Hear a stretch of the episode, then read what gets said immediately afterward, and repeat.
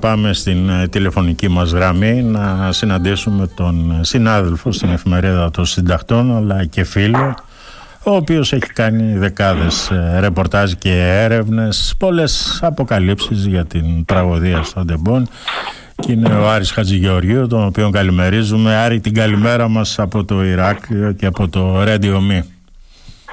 Καλημέρα, καλημέρα Βασίλη, καλημέρα. Λοιπόν, Άρη, έχεις κάνει πολλά χιλιόμετρα ψάχνοντας τις αιτίες της τραγωδίας στα Τέμπη. Τι πήγε λάθος εκείνη την ε, μοιραία βραδιά, Ήταν ανθρώπινο λάθος ή το χρονικός ενός ε, προδιαγεγραμμένου δυστυχήματος με τα μαζεμένα προβλήματα που είχαν ε, μαζευτεί στους ελληνικούς σιδηροδρόμους; Είναι ξεκάθαρο πως ε, μετά από τόσο καιρό δεν μπορούμε να μιλάμε για ένα ανθρώπινο λάθος. Ε, δηλαδή, το, εγώ τουλάχιστον και, και πολλοί άλλοι το λέγαμε από την αρχή αυτό. Δεν είναι δυνατόν ένα τόσο σοβαρό δυστύχημα να, να συμβεί από ένα λάθος. Πρέπει να συντρέξουν πολλά Εγώ ότι ε, κάποιος έκανε ένα λάθος, τι να κάνουμε, θα του το ρίξουμε πάνω και θα καθαρίσουμε. Έχει Άρη, Άρη, Άρη, ε, αν ναι, ναι. μετακινείς, αν είναι εύκολο να μείνεις κάπου σταθερά γιατί δεν σε ακούμε, σε χάνουμε. Τώρα πώς, πώς είναι τώρα; Τώρα είναι λίγο καλύτερα. Προσπαθώ να, ναι, προσπαθώ. Είμαι, είμαι σε κίνηση, είναι αλήθεια, αλλά ε, ε, δεν είμαι εννοώ σε κάποιο χώρο. Ενδεχόμενο ναι. είναι λίγο σε σταθερό. Τώρα σε ακούμε καλύτερα, Άρη. Λοιπόν, ολοκλήρωσε τη σκέψη σου. Ε, αυτό, που ισχύει, αυτό που ξέρουμε γενικά όσοι ασχολούμαστε με τέτοια συμβάντα, με τέτοια σοβαρά δυστυχήματα, είναι ότι ο ανθρώπινος παράγοντας παίζει ένα ρόλο, αλλά είναι ένας κύκλος, είναι ένας κρίκος μέσα αλυσίδας. Δεν, δεν μπορείς να κρέμεσαι από έναν άνθρωπο γιατί ε, ο, ο άνθρωπος, ο ένας άνθρωπος ανά πάσα στιγμή μπορεί να κάτι να πάθει και να μην μπορέσει να αντιδράσει όπως πρέπει. Πρέπει να, λειτουργούν, να, να λειτουργεί μια αλυσίδα συστημάτων ασφαλείας που να αποτρέπει το ανθρώπινο λάθος. Αυτό είναι ξεκάθαρο. Δεν, μπο, δεν μπορείς να μιλάς για το ότι κάποιος άνθρωπος κάπου ε, έκανε ένα λάθος. Από την άλλη μεριά ε, υπάρχει και η, το, η πιο απλή σκέψη. Αυτός ο άνθρωπος που δεν έκανε καλά τη δουλειά του ήταν καλά εκπαιδευμένος, τον είχαν επιλέξει σωστά. Κάποιοι τον επέλεξαν. Κάποιοι τον εκπαίδευσαν και δεν, ή δεν τον εκπαίδευσαν. Άρα υπάρχει και μια ευθύνη πάνω από αυτόν.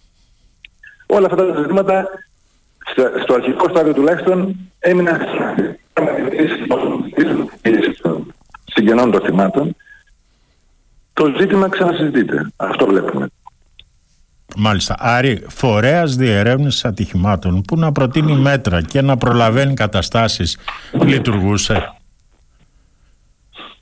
Αυτό, αυτό είναι ε, ένα, ένα ζήτημα το οποίο είναι πραγματικά αδιανόητο. Δεν, δεν υπήρχε τέτοιος φορέας.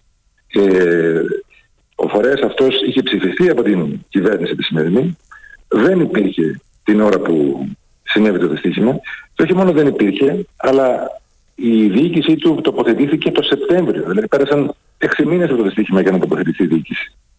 Αυτός ο φορέας έπρεπε να πάει στον χώρο του δυστυχήματος, αυτός έπρεπε να, να έχει εκεί το γενικό πρόσταγμα, να πει δεν μπαίνει κανείς, θα, κάνω, θα, κάνουμε, θα συγκεντρώσουμε όλο το υλικό όσο καιρός και αν χρειαστεί, δείγματα από το, από το, από το χώμα, ε, από τα συντρίμια, να μην, να μην εισέρχονται εδώ μέσα όπως να είναι. Αντί, αντί να συμβεί αυτό δηλαδή, είχαμε αυτές τις εικόνες με τις μπουλντόζες που ε, απομάκρυναν τα χώματα και μέσα σε πέντε μέρες ο τόπος του εγκλήματος καθαρίστηκε. Λες και ήταν ε, ένα, ένα πάτωμα που λερώθηκε.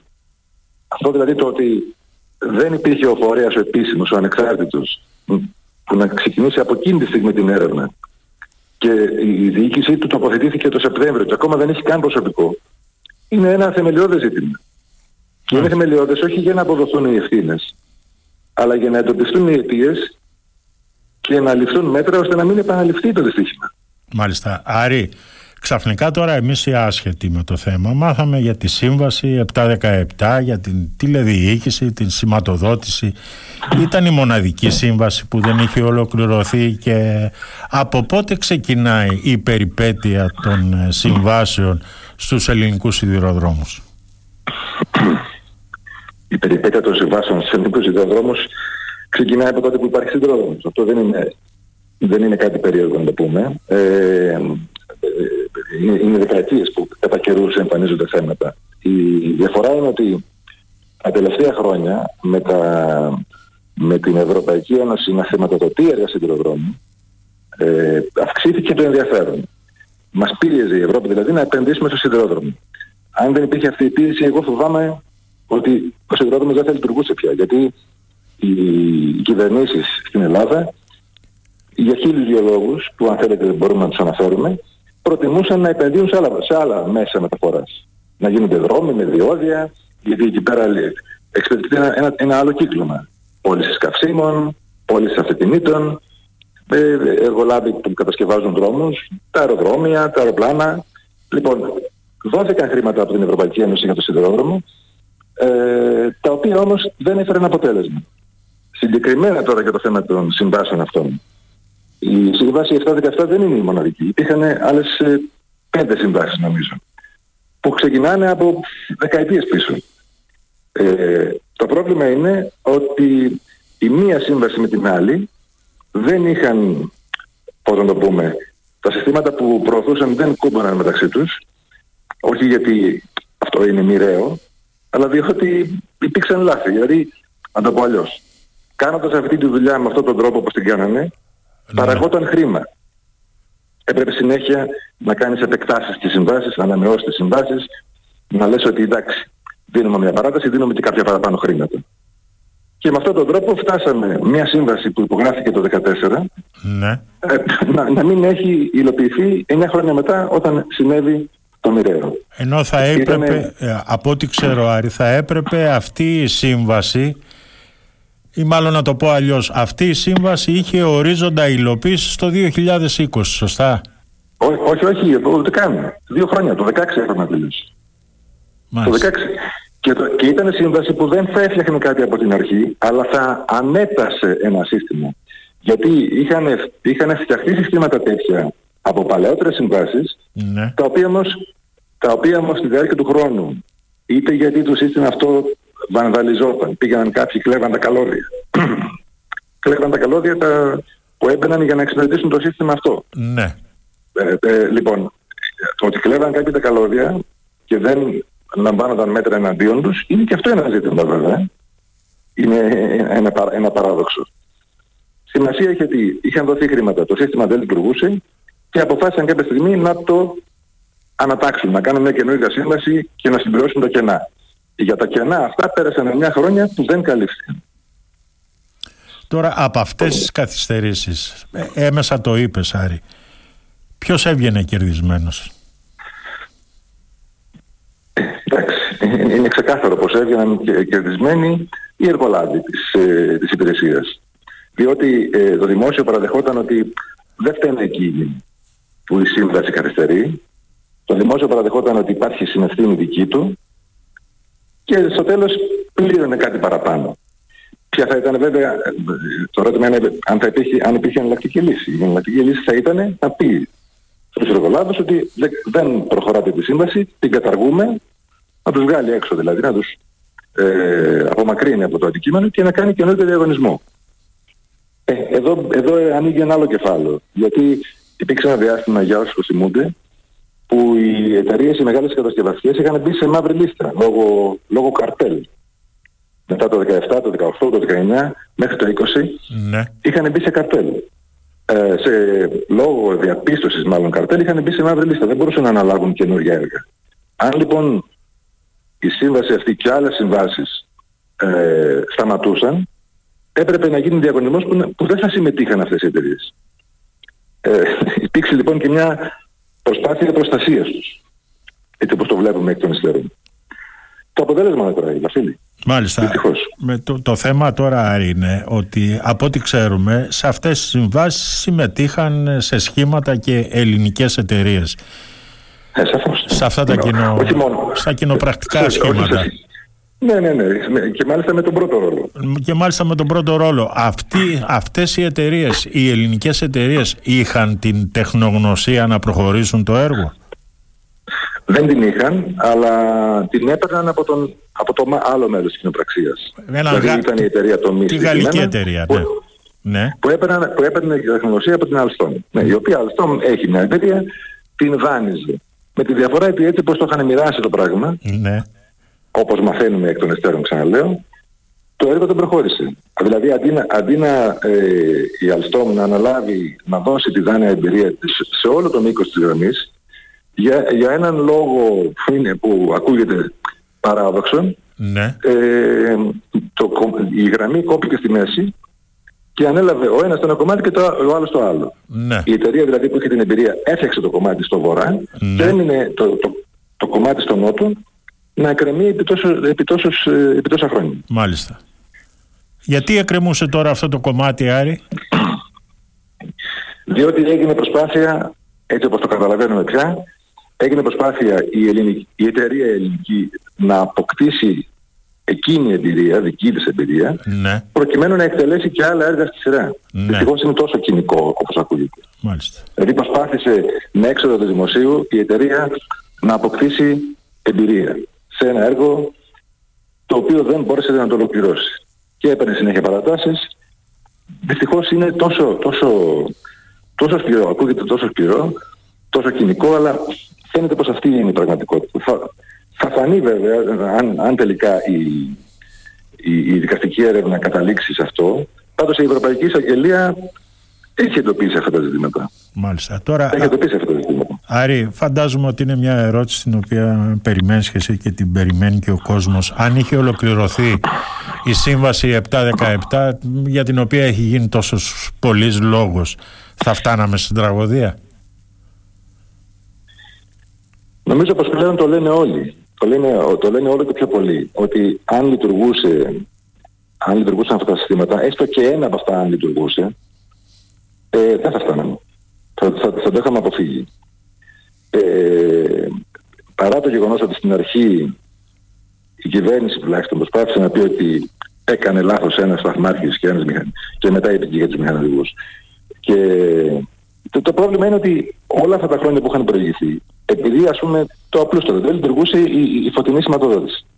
Επειδή λοιπόν δεν λειτουργούσαν τα φανάρια, τα φανάρια ήταν μονίμως κόκκινα. Και οι μηχανοδηγοί εκπαιδεύονταν να περνούν με κόκκινο. Αν λειτουργούσαν, το κόκκινο φανάρι θα σήμαινε σταματάω το τρένο. Εδώ το, τα τρένα πέρασαν με κόκκινο, γιατί τους είπαν οι σταθμάρχες περάστε. Δηλαδή, ε, καταλαβαίνετε, ο, σταθμά, ο μηχανοδικός ήταν υποχρεωμένος να ακούσει την εντολή του σταθμάρχη. Περάστε με κόκκινο, όλα είναι οκ. Σωστά. Μάλιστα. Ε, ε, είναι απλό, είναι, είναι τόσο απλό. Είχαν μάθει οι, οι μηχανοδηγοί να, ε, επαφή, να, να παραβιάζουν το κόκκινο γιατί τους λέγανε παραβιάστε το. Ακούστε εμάς η γραμμή είναι ελεύθερη. Μάλιστα. Δυστυχώς. Τώρα, Άρη, κατά την άποψή σου, γιατί διαχρονικά έχει απαξιωθεί από όλες τις ε, κυβερνήσεις ο σιδηρόδρομος στην Ελλάδα; Ε, εγώ αυτό το πράγμα το αρχή και το λέω εδώ και χρόνια γιατί είμαι και ένας φίλος του μέσου του σιδηροδρόμου. Ε, υπάρχει μια διαχρονική προτίμηση της ελληνικής πολιτείας των κυβερνήσεων να πρημοδοτούν άλλα μέσα μεταφοράς. Το γιατί, εντάξει, νομίζω ότι είναι, θέλει μια ανάλυση. Δηλαδή, στους, αν δεν υπάρχει σιδηρόδρομος, υποχρεωτικά οι μεταφορές γίνονται από τους δρόμους. Οι, οι μεταφορές μικρών αποστάσεων. Στους δρόμους ποιοι λειτουργούν, ποιοι φτιάχνουν τους δρόμους. Ποιοι κινούνται στους δρόμους και με τι καύσιμα κινούνται στους δρόμους. Όλα, όλα αυτά είναι μια λυσίδα συμφερόντων. Το θυμόμαστε και από παλιά ότι ε, ε, οι άδειες ας πούμε για τις μεταφορές, τους οδικούς μεταφορείς δίνονταν από την κυβέρνηση στα δικά της παιδιά, ας πούμε, στους πολιτικούς τους φίλους. Το, δεν ξέρω, το, όσοι είμαστε λίγο πιο παλιοί το ξέρουμε αυτό. Ε, οι, οι κυβερνήσεις λοιπόν εξυπηρετούσαν ένα συγκεκριμένο, ένα συγκεκριμένο κύκλο συμφερόντων διότι ήξεραν ότι μέσα από αυτόν είχαν ανταλλάγματα. Είχαν η πολιτική στήριξη, ενδεχομένως και οικονομική. Ε, έμεινε η Ελλάδα χωρίς σιδηρόδρομο με το σιδηρόδρομο που φτιάχτηκε στα, στα τέλη του 19ου αιώνα. Ελάχιστα ε, ελάχιστη πρόοδος υπήρξε έκτοτε. Δόθηκαν από το 1995 έως το 2021 έγινε μια έρευνα μετά το δυστύχημα που είπε ότι σε αυτή την 25 ετία, 20, 26 χρόνια δόθηκαν 41 δις για καινούργιους δρόμους. Και οι δρόμοι με τα διόδια αυξήθηκαν 5 φορές, πενταπλασιάστηκαν. Ναι. Στο ίδιο διάστημα δόθηκαν 12 δις για το σιδηρόδρομο, δόθηκαν 12 δις γιατί ήθελε η Ευρωπαϊκή Ένωση να δοθούν. Ναι, ναι. Όλα αυτά το δίκτυο, το δίκτυο μίκρινε. Γιατί να μεγαλώσει. Είναι ξεκάθαρο ότι υπήρξε μια επιλογή. Διότι και ο σιδηρόδρομος από την άλλη μεριά είναι ένα μέσον που ξέραμε παραδοσιακά ότι το διαχειρίζεται το δημόσιο. Είναι, είναι, είναι άλλη, άλλη κατηγορία ε, ε, κυκλοφορίας. Μάλιστα. Ξέρουμε το... διεθνώς ότι το, ο σιδηρόδρομος είναι το πιο ασφαλές μέσο, το πιο οικολογικό μέσο.